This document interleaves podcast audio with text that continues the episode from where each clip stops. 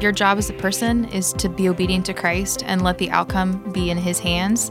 Um, and as a parent, that's really hard because you want the best for your child and understanding that you love your child and God loves the child even more. You know, you're doing your job, like you're saying, you're cultivating that that curious environment and that um, relationship with them so that you can have mutual respect and you're doing your thing to pray for your child and relying on the Lord. The results are in His hands.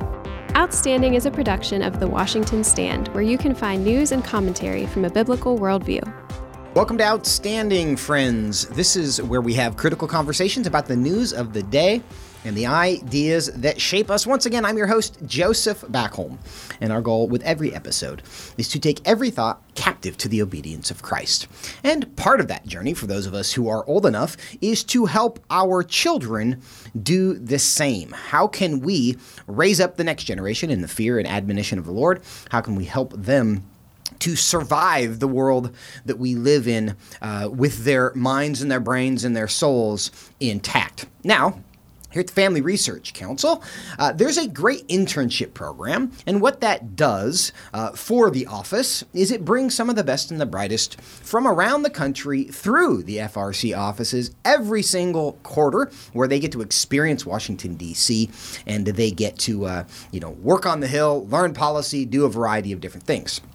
Well, it also happens that the um, intern classes that come through here happen to be people who have managed to avoid being swept away by the current cultural currents.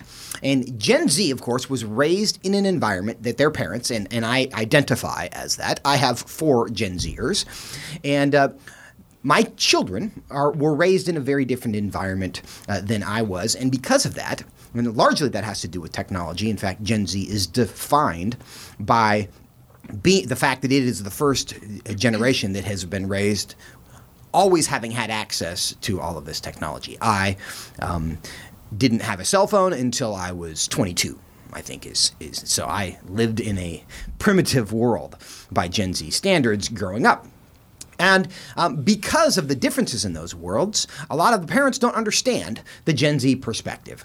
And so while it's common for adults to be giving advice to Gen Z and frankly everybody else. That's what we kind of do habitually. Today, we're going to flip the script a little bit and we're going to hear from some Gen Zers about what they have seen working uh, from parents and from adults and from the church and educational institutions. And they're going to give us some advice on how we can help transmit the, uh, the faith and, uh, and uh, really raise up the next generation in a way that they can uh, keep their mind in a world that is losing its mind. So, to have that conversation, I want to welcome uh, two friends, Georgina Simonson and Isaac Pilon. Georgina, Isaac, welcome. Thank you for having us. Thank you. Well, we're glad to have you. This is going to be a fun uh, conversation, and really, um, you know, my kids are just a couple few years younger than you guys, so I, have got a lot to learn, I think, still in all of this. But uh, first, um, Georgina, we'll start with you.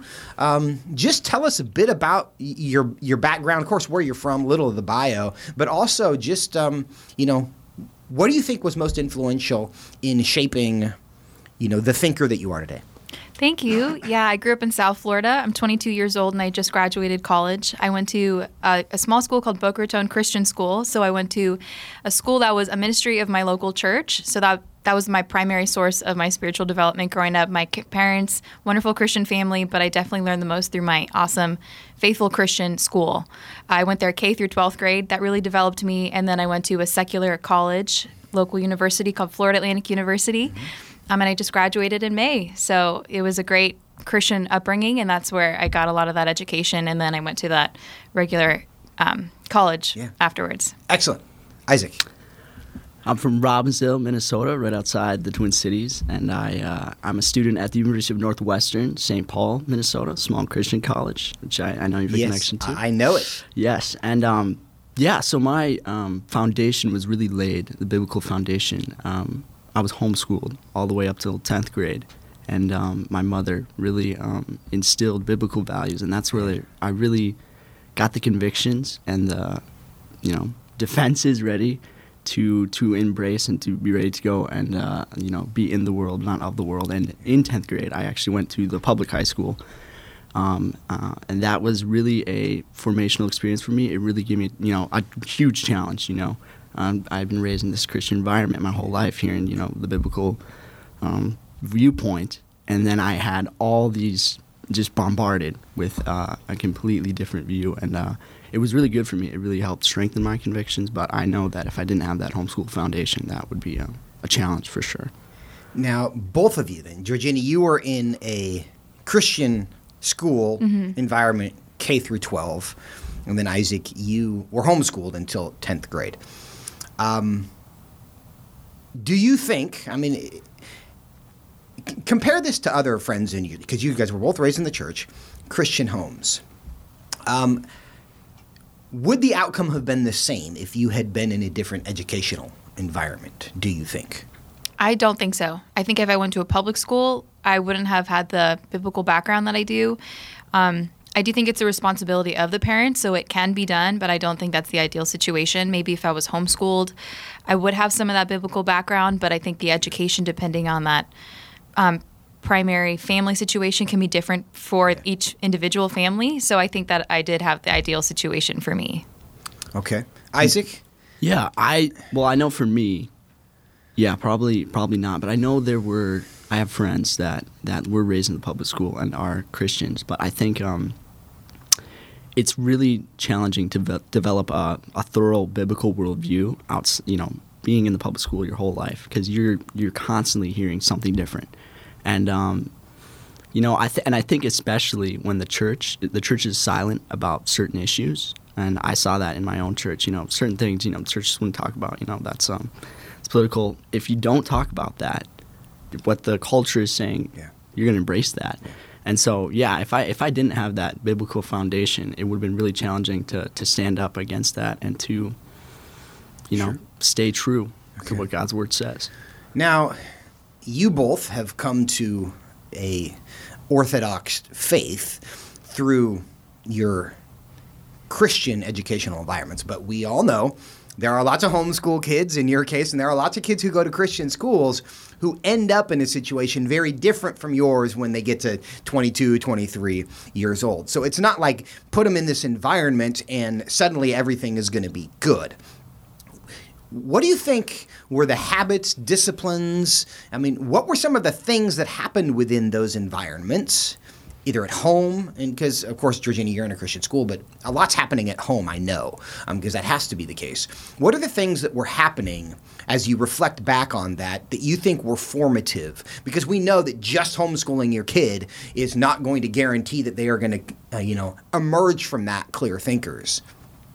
I think I had really good exposure to the outside world while being developed in a worldview environment, an intentional biblical worldview environment. So like we had a lot of non-christian friends growing up and my parents didn't hide any of that from me and so we would all we were all one community. And then i'd go back to my christian school and they were really good about encouraging us to ask hard questions and to talk about yeah there is this thing called abortion and people are talking about it. And before they talk about it we're going to get to you guys first and really to just lay out the foundation what is going on and what does the bible have to say about this. And so going into that you know i'd learn about that and middle school and then in high school when our secular friends would discuss that i would already be prepared with biblical knowledge and the truth in that situation. And so i think um, practically speaking my school and my family was intentional about teaching us what the world was doing and what the bible has to say about it. And that was just so formative not being shocked when you go to a, a secular college and you see everything for the first time it wasn't a shock you know? You kind of see it your whole life but you see primarily that what the truth is is more important than that yeah. Yeah, I agree with that. I would say it is important to be exposed to, to the lies that are coming from the culture. I think if homeschoolers or people raised in the church aren't given a biblical framework to address the issues of the day, they just accept what the culture says, you know. And um, for me, I was able in my in my environment, you know, my dad was always encouraging us to pursue truth and to you know, take what the culture is saying and say, you know, what does the Bible say about that? And um, and that was formational for me. If I, you know, I think if we had been silent, if you know, I could have been raised, you know, going to the Awana clubs, doing all that. But if I never had the chance to address my questions and my doubts, I think I, you know, it would have been challenging when I'm just hearing that without any, you know, biblical opposition. hearing what the world says about sexuality, about abortion, things like that.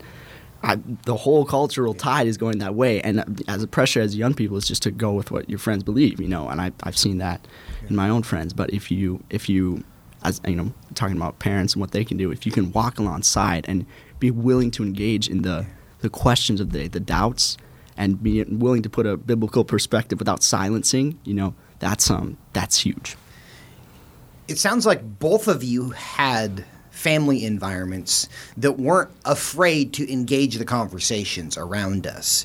Um, I've had I've, I've described what I've observed in some situations as as essentially fearful parenting, where you have parents who are legitimately afraid of the impact of the culture and what that's going to do to their kids. And they respond by kind of trying to create a bubble.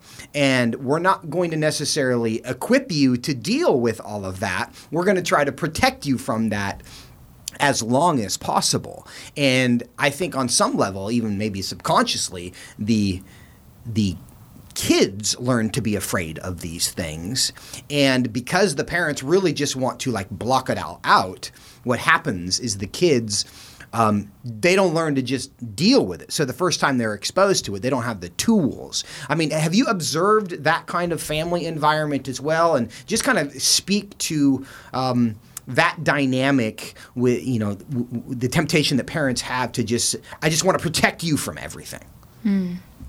What do you think? Yeah, I think um, definitely, I definitely have observed that, and I think um, that really you talked about technology and social media. That's something that parents, especially nowadays, if you're on your phone, you're not going to be able to monitor all of that, and not going to be able to protect and like shelter, and not they're going to be exposed to that. You just have to know that, especially when I so I had you know when I got on social media, I got on social media later, which I think was important for me, but around 15 or 16. Um, and my dad was talking about the issues that I would I would see there. So he didn't know necessarily what I'm being exposed to on a daily basis. You get bombarded just on things like Instagram. it's it's kind of tangent, but on Instagram, I mean, you just don't even realize how much that affects your thinking when you're intaking that much social media and that much worldview that you're uncritically taking in. Because Instagram or any kind of social media, TikTok, it doesn't give you an ability to critically intake information. You're just taking it in. And so if you don't have a foundation, that's that's just going to be what surfaces. But anyways, yes, if you're sheltered, overly sheltered and not exposed to the ideas outside and just in fear pushing all away, then eventually you're going to get exposed to it and you're not going to have the tools. You're absolutely right. Not going to have the tools to respond in a biblical manner and to be in the world but not of the world.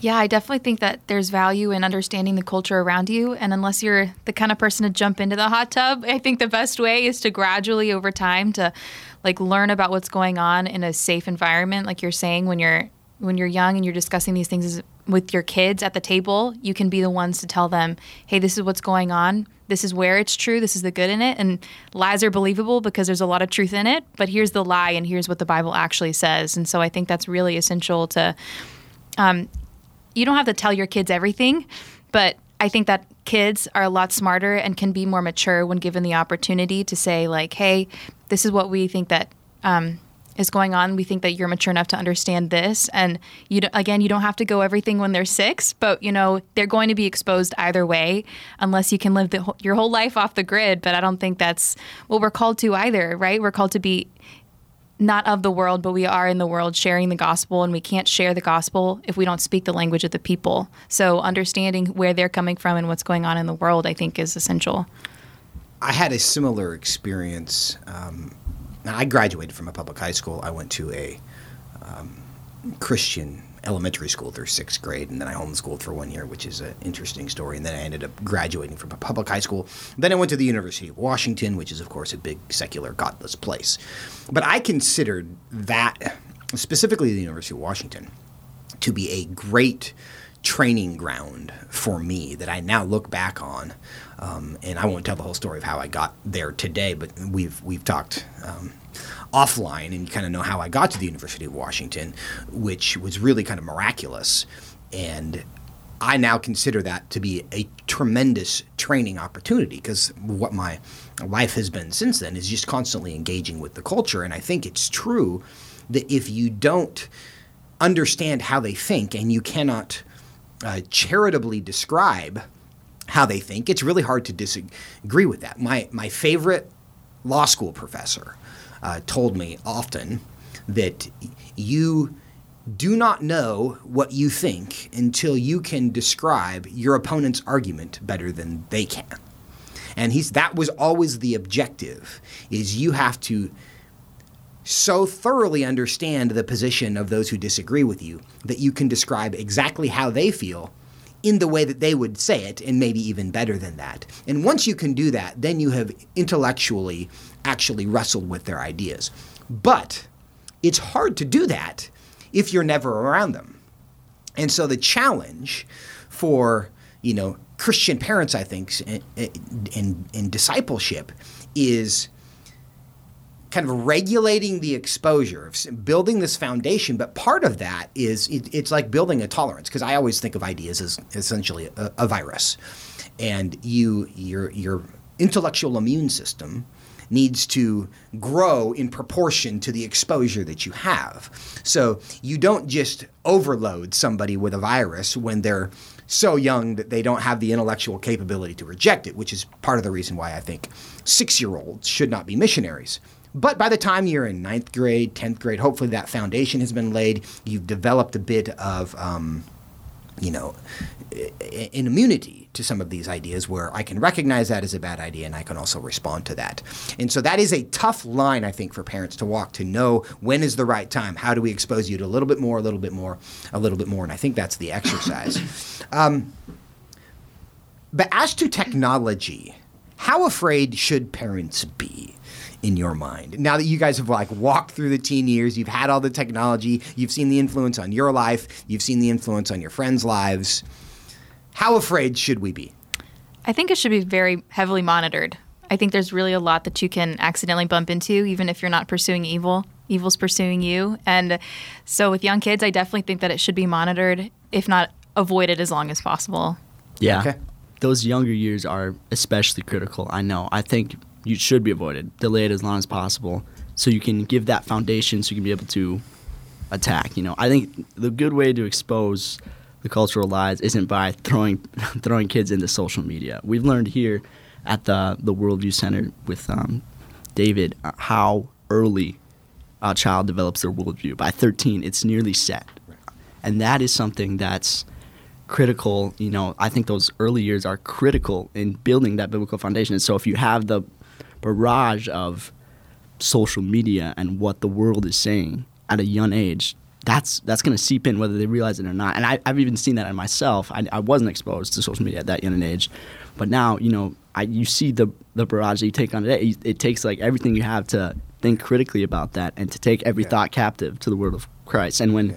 you're being raised on that and just that's what you know, that's a, that's a challenge. So.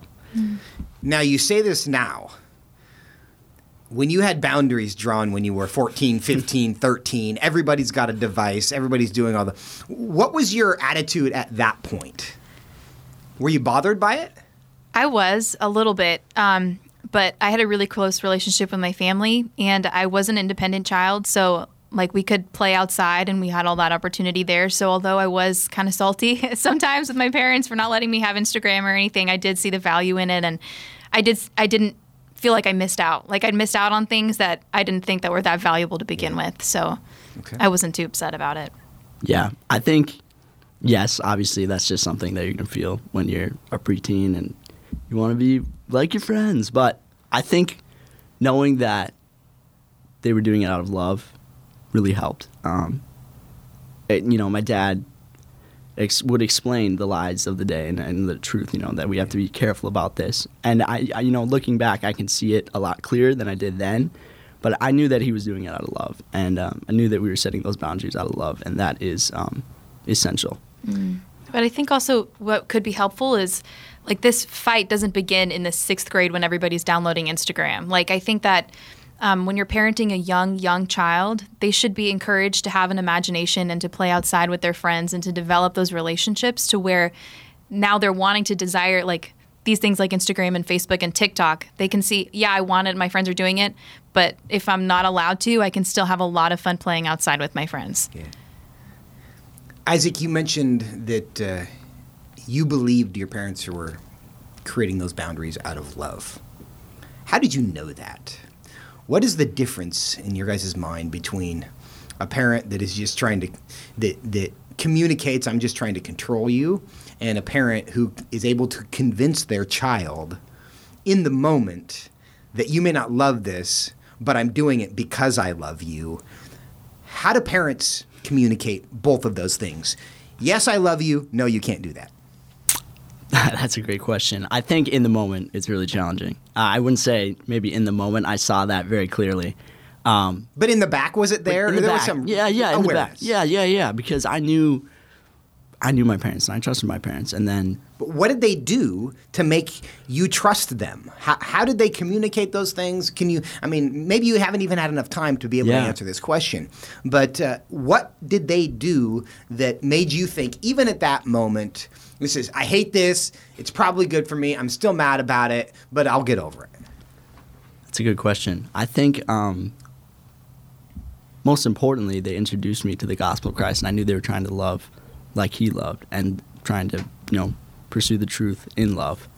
And um, yeah, maybe maybe those conversations weren't always as clear, like that you know saying we're doing this out of love, and I don't even know if I would have accepted that if they did say that, but I knew by their actions, by the way they raised me, by the foundation they gave me, that they were thinking critically about these things and that um, that they were acting out of love. So, I mean, I don't have a super practical answer, but um, that was just something in the back of my head. Yeah. So. Georgina? Yeah. Well, of 12 years of being their child, by then a child will know that their parents love them. You know, changing diapers in the middle of the night when they're an infant, and all of these things you might not remember them, but they do teach you that your parents love you. And my dad and my mom, they're a safe space for me, and they want what's best for me. And as you grow up, you still see that through all of their actions. And it's okay to be upset. You know, your pride is hurt, and you want to be what you want. You want to do what you want to do, but your parents love you, and it's gonna be tough sometimes, and that's okay. Have you seen examples of parents who do that wrong or in a way that isn't as healthy, that kind of drives their teenagers away from them in the moment and even later where they don't feel like they can reflect back and say, I think you were doing that out of love? hmm like specifically not allowing them Yeah, I, I'm just wondering if there's a if, if what is that line? If you if you're able to describe that, how do parents? Because here's and, and I'll just say this is you know for me it's like boundaries are of course really healthy, uh, and, and and and critical. But parents are always kind of concerned that I'm going to push a little too hard, and eventually I'm going to push you away through like my rigidity and you know the rules and the strictness and you're just going to kind of like push off and rebel and say beat it. I'm done with these rules. And now we're at like this emotional stalemate where they no longer like trust you believe you have their best, best interest in mind. So parents in the back of their mind are always kind of afraid of that. Mm-hmm. But also knowing that if i don't draw lines you're going to do things eventually that will be very destructive to you. And that's a really difficult line for parents to be walking. I want to maintain a relationship with you. I love you more than you can possibly know. I want even us to like be friends if we can, but when we're teenagers, I got to just be the dad sometimes, right? So I don't want to push you away, but no way am I going to just let you do whatever you want because that would also be damaging. So I mean, from a like teenage young person perspective, what can parents do? And maybe we've already been talking around that, but if you've seen a mistake made in that way, I mean, what advice do you have for parents who are trying to balance those things? It's a great question. Um, well, I think it is a very careful balance, and the one one that needs a lot of prayer. Um, you need to be walking with the Heavenly Father to, to gain His wisdom. That uh, that's a lot. But I think for me, I think the mistakes I've seen have been on the other end of that, not being you know too hard to pushing the kids away, but not even realizing that the kids desire, you know, teenagers desire a truth. They might not. They might not even say they desire to know the truth, right? And to know, um, a different perspective. But if it's just not there, if they're not given that, they're not going to be able to bring that into the, the world around them. So yeah, I specifically on boundaries. Um, I think also not just setting hard boundaries, but also being able to walk with them through some of that stuff. And so, you know, as the the exposure to social media, for instance, gets increased, being willing to say that, hey, I want to be there with you. I want to be here with you, and we can we can talk about these things, right? And any questions you have, you can always bring that to me, right? So as that line because obviously as they're getting older they're just we're going to get exposed to things whether it's through their own social media or through the world around them just being hey i'm there with you we can talk about these things together and i'm not i'm, I'm going to love you unconditionally Yeah. and uh, communicating that is important i Yeah. think and so Okay. yeah Yeah, I think that was a really valuable answer. I think that was great. I've seen, I don't know, I think maybe sometimes I've seen examples of when people take it a little too far and they just shelter their kids from everything. And then they get to high school, they discover this whole new world around them. And then it, it's kind of like a breaking point. They go a little crazy. And I think that, like you're saying, if you're, de- you're cultivating a relationship with your kids, that's, saying ask me your hard questions and let's talk about this together and you're drawing the line in some areas they're going to see that you're also respecting them in others and that drawing the line is a form of respect i think that um, even though they're upset in the moment they will see that it's fruitful in the, in the end Now, you're both raised in the church. I assume that you know of kids that you grew up with in the church also, probably were there every, you know, Sunday and Wednesday or whenever you guys were in church, who are no longer walking with the Lord in some way. Now, um, it's a very common story for people to kind of walk away in college and then come to your senses and, and, and return to their foundations uh, later in life. But without, of course, naming names, um, and we're not here to gossip about people, but do you have, you know, as you observed those situations, theories about what's going on? Um, is it preventable? And we know we're in a spiritual war, but as you think about maybe people in your life you know who were raised in essentially the same environment, who may have walked away, um, do you glean any wisdom from those situations? yeah i think i can't think of examples like that. And is it preventable? I mean lord knows where their heart is. Right. he, he's the one pursuing them. Um, but i think the biggest thing is not being afraid of those questions. I think when there's an ability to wrestle with doubts and we're not going to do it perfectly obviously there's grace. But um, being open to talk about the questions i think that's when we have the chance to shape the worldview the most is when those doubts come and when those questions come. And um, if Yeah. if they're just pushed to the side you know wednesday night we're just going to talk about i don't, I don't know what we're going to talk about. Let's not get into that. That isn't that's not attractive to any young person. I think the challenge for parents in what you've described there is actually being equipped to have an answer. And I think a lot of parents kind of avoid the conversation because they frankly don't know. I think that's okay. I think it's okay for parents to admit that too. Maybe maybe parents don't want to admit that. I don't know. Let's explore this together. I think that's a beautiful opportunity. Looks look at how we can grow together. Um, yeah, you don't, I don't think parents have to have all the answers. You know, they have grace for that, but it, they know that they're in that fight with you, and they, they do want to pursue truth. And important. and, and and I think that's a that's a great um, you know, point you make there. A lot like the humility involved in that, though. I don't know. It's kind of like why I think it's really important for parents to apologize to their children mm-hmm. mm. when they screw up, like often, just mm. in just demonstrating the discipline of repentance, because we're always doing things all the time that we don't do well, but the ability to say, I don't know, let's go study this with our kids. L- l- let's go find the answer to that. One, that's an investment of time. And then you know, that's a commitment from the parents just from that perspective. But also, it's sometimes hard to just tell your kids, I, you know, I don't know the answer. I know I'm supposed to be the authority. And sometimes we respond to our own insecurities about what we don't know in frustration and anger and, you know, just stop asking me. And I think what we end up communicating to our kids in that is that I don't want you to ask. I'm bothered by your question. Go away. And of course, that discourages future questions. Hmm. Also, I think um, your job as a person is to be obedient to Christ and let the outcome be in His hands. Um, and as a parent, that's really hard because you want the best for your child, and understanding that you love your child and God loves the child even more. You know, you're doing your job, like you're saying, you're cultivating that that curious environment and that um, relationship with them so that you can have mutual respect and you're doing your thing to pray for your child and relying on the Lord. The results are in His hands with that. And that's back to not having fearful parenting. And that is another really hard thing for for parents is, you know, we love our kids more than we love ourselves. Mm-hmm. And, and, we all know we're all trying to control our own lives. And when it comes to somebody else's life and and the um, the exercise of surrendering the future of our children to the Lord ultimately, uh, because when we want to control everything that happens to our kids at all times, that's when we really start to become uh, the, the, the, temptation there is to become a really oppressive parent.